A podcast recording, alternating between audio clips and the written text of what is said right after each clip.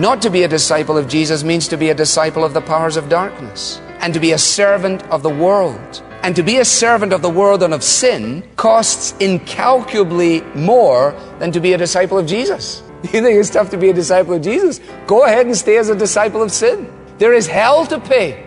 Not only will it squeeze the very life out of you as you seek to follow down these dead end streets, but eventually you will spend all of eternity in darkness and in lostness. Today on the Songtime broadcast, we'll continue our study with Alistair Begg as we're looking at Luke chapter 14 and Jesus teaching about the cost of discipleship, which seems pretty high until you consider the alternative.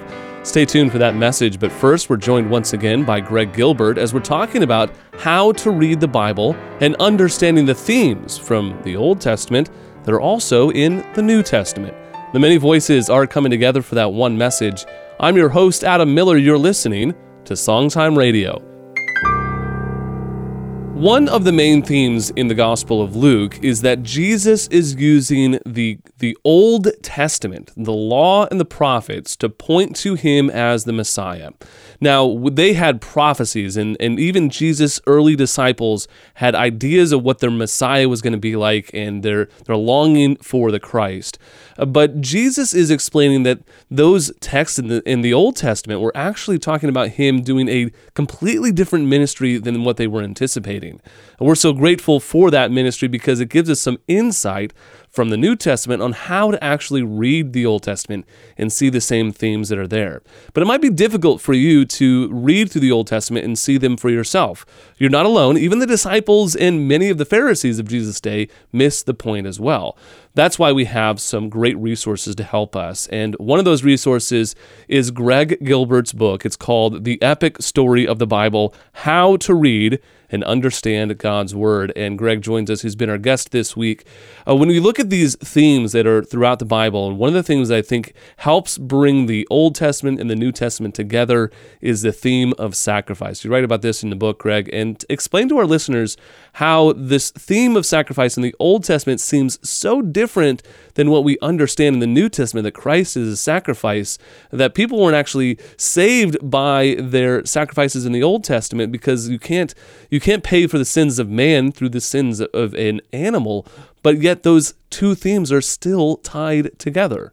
Oh, it is, yeah. Because as you as you read through uh, Exodus, Leviticus, Numbers, you know, the Pentateuch, you'll see that God is in various ways preparing His people for uh, the suffering servant to to die in their place. So you know, like Exodus 17, for instance, He teaches them that uh, sacrifice the the ultimate sacrifice, the one who takes the punishment for His people's sins, will be God Himself.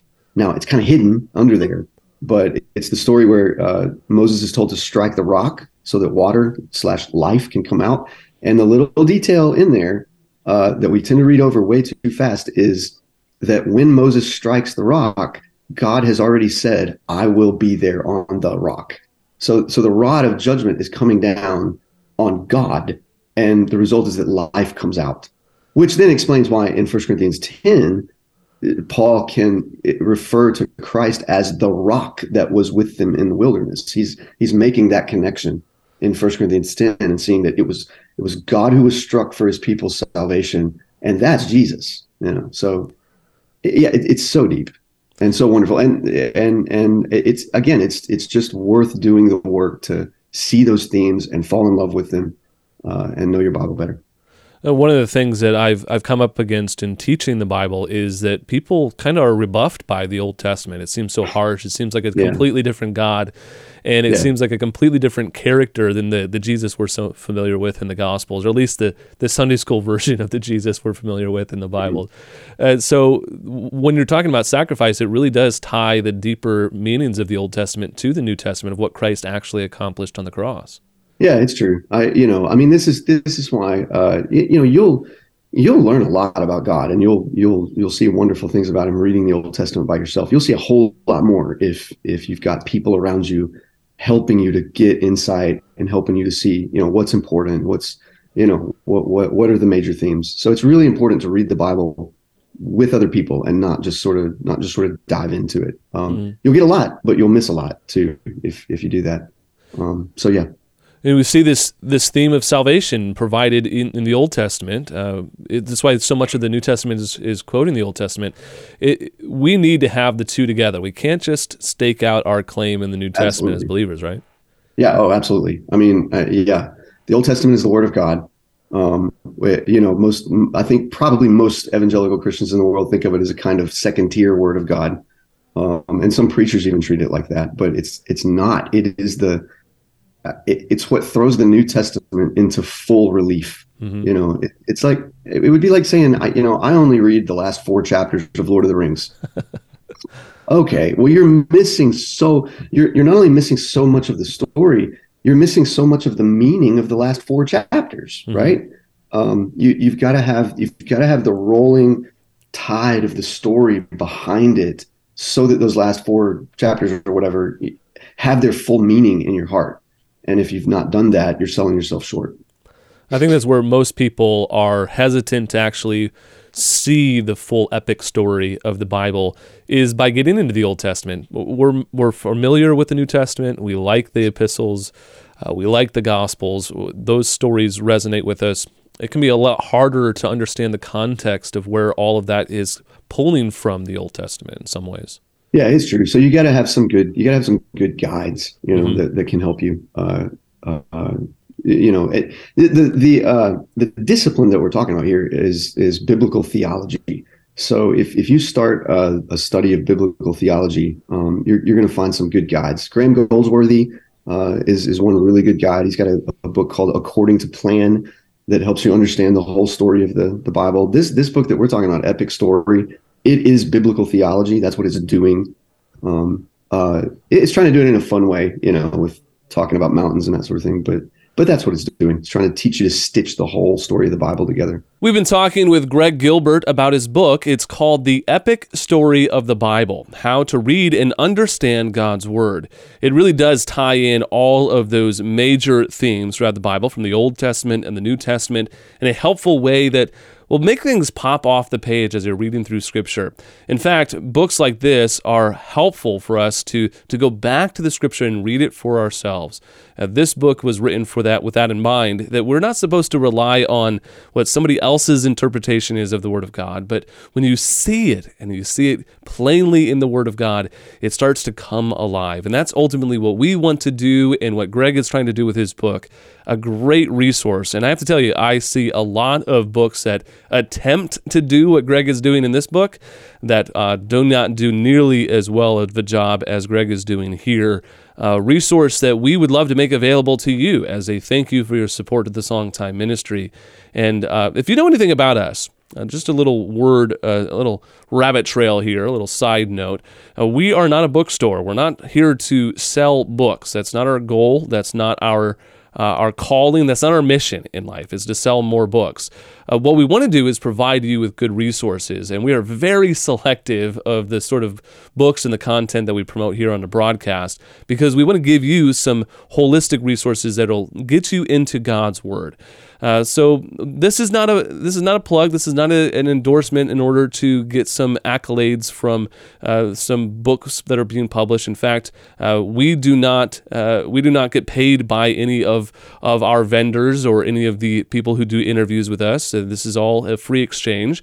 But we believe in the value of the resources that we promote on the broadcast, and we want to encourage you to grow in grace so you don't groan in disgrace as our founder, Dr. John DeBrine, has always said. So uh, get a copy of this book and help uh, see it how it can help you in your spiritual growth. That's ultimately our goal. That's our mission. And that, when you support the Songtime Ministry, that is where your donation is going towards promoting the gospel and helping people grow. So if you'd like to find out more information, that was a pretty long rabbit trail. if you'd like to find out more information about Greg Gilbert and his book, The Epic Story of the Bible, please give us a call. It's 508 362 7070 or head over to our website at songtime.com. Well, today, continuing on in our mission, we want to teach the Word of God. We continue our study here in Luke chapter 14. In this message from uh, Alistair Begg, he explains to us the significance of this story that Jesus is calling us to be his disciples, to, to deny ourselves, to follow him, uh, to reject all other forms of attachment, and to focus solely on Jesus, to be fully devoted to him.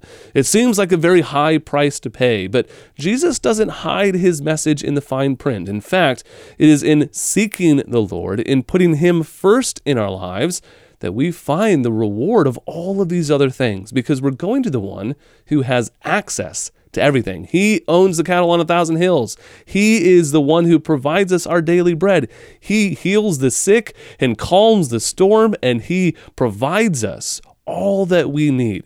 So there is no one else that is worthy of our affections and worthy of our uh, 100% sold out devotion other than Jesus Christ. And is, this is what we're studying today as we continue our study with Alistair Begg.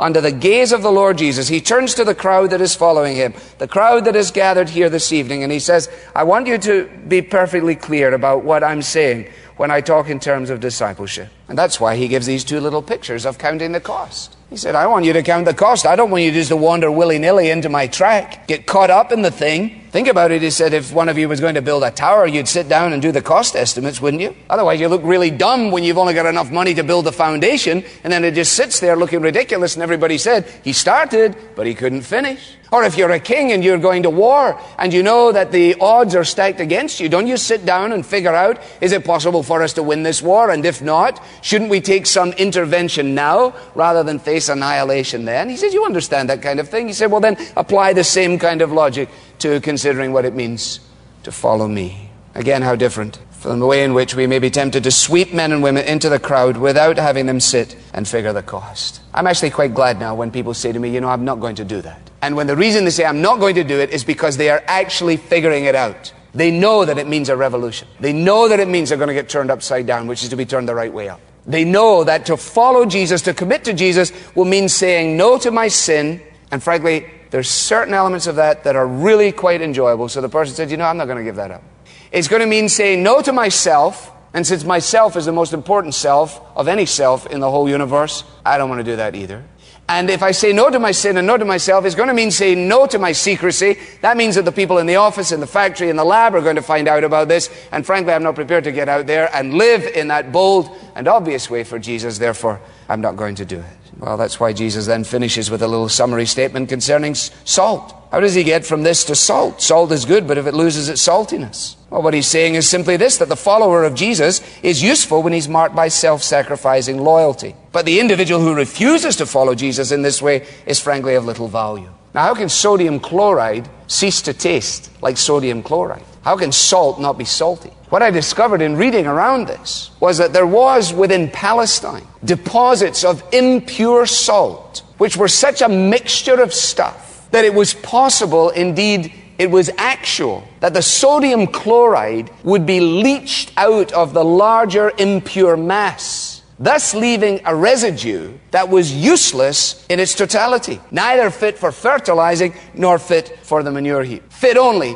to be chucked out. So Jesus says, Listen, guys, don't just run in here and start following me. Don't just raise your hand, you know, and say, I'm in. Sit down and think about what I'm saying. I may ask you, he says, to pay the ultimate price like some of our friends and loved ones are doing in the Sudan tonight. Guys in my position tonight are in jail and are being executed because they are preaching the Bible. So when they read this, they don't think there is any way to soften it up at all because it is coming knocking at their door. Again, Geldenhuys points out that we need to remember as well in relationship to the entreaty of Jesus here that it's not as if we can become a disciple of Jesus or we can live in a sort of non discipleship dimension. He says, not to be a disciple of Jesus means to be a disciple of the powers of darkness and to be a servant of the world. And to be a servant of the world and of sin costs incalculably more than to be a disciple of Jesus. you think it's tough to be a disciple of Jesus? Go ahead and stay as a disciple of sin. There is hell to pay. Not only will it squeeze the very life out of you as you seek to follow down these dead end streets, but eventually you will spend all of eternity in darkness and in lostness. And still, the invitation of the devil in the large print is, come follow me to life and freedom. And don't let any of these crazy people that are into Jesus and the Bible manage to snare you and trap you into a life of impoverishment and futility and emptiness and dolefulness and dreadful experience. No, come and follow me. Well, some of you have been down there. You know it's a dead end street. How insignificant is the price of self renunciation in Christ's service in comparison with the price to be paid for rejecting Him. It is a big price to accept Him, it's a bigger price to reject Him. When you consider the message that Jesus preached to his disciples, you can understand how his message was not very attractional. It did not draw people to himself.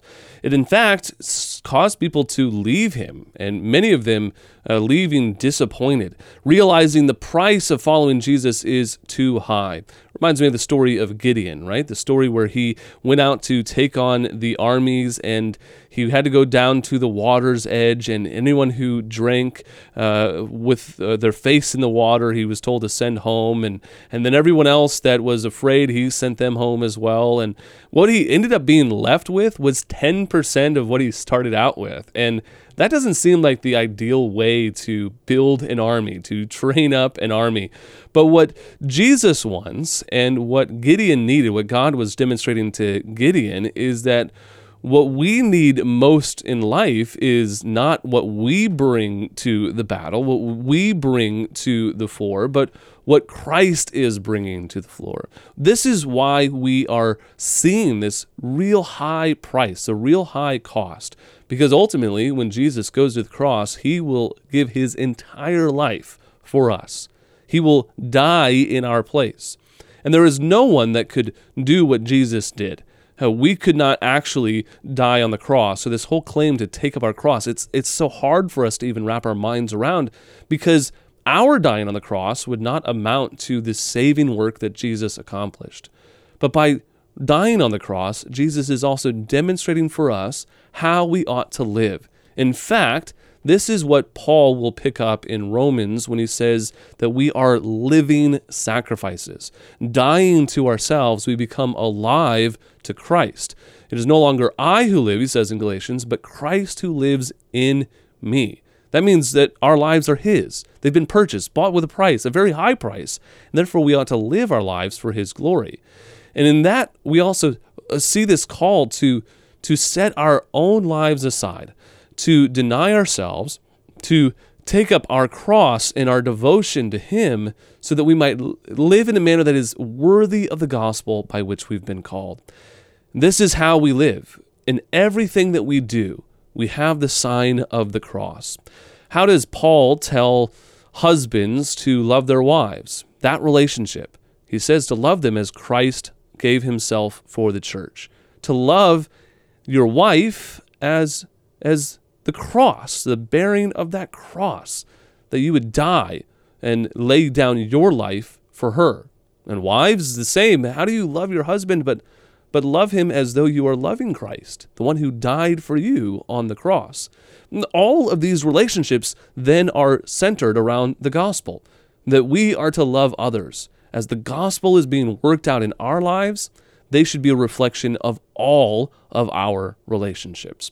I hope that this encourages you because one of the things that we want to do is challenge you, equip you, and give you the gospel so that you'll then take that message and share it with others. Because there are people in your life that'll never hear uh, the broadcast. They'll never hear me, they'll never hear my voice, but that's okay. They do listen to you, and you have the words of life. Share the gospel with those around you and bless them as we take up our cross daily and follow Jesus. I hope that we've been able to encourage you, and if we have, I hope that you'll let us know. We always love to hear from our listeners. Write to us at Songtime Radio, P.O. Box 100, Barnstable, Massachusetts 02630, or give us a call. It's 508 362 7070. You can also head over to our website at songtime.com or look us up on social media. But don't forget to tune in again tomorrow. We'll continue our study as we wrap up uh, looking at Luke chapter 14 and the true cost of discipleship, but also the glory and the reward that we have in Christ. So it is in our seeking to follow Christ. For so many, when we find that we cannot reach the top with everything that we hold in our hands, we let the top go and settle down in the plain. On behalf of everyone here at Songtime, we want to thank you for listening. From Cape Cod, I'm Adam Miller with our theme verse, Luke 14 11. For everyone who exalts himself will be humbled, and he who humbles himself will be exalted.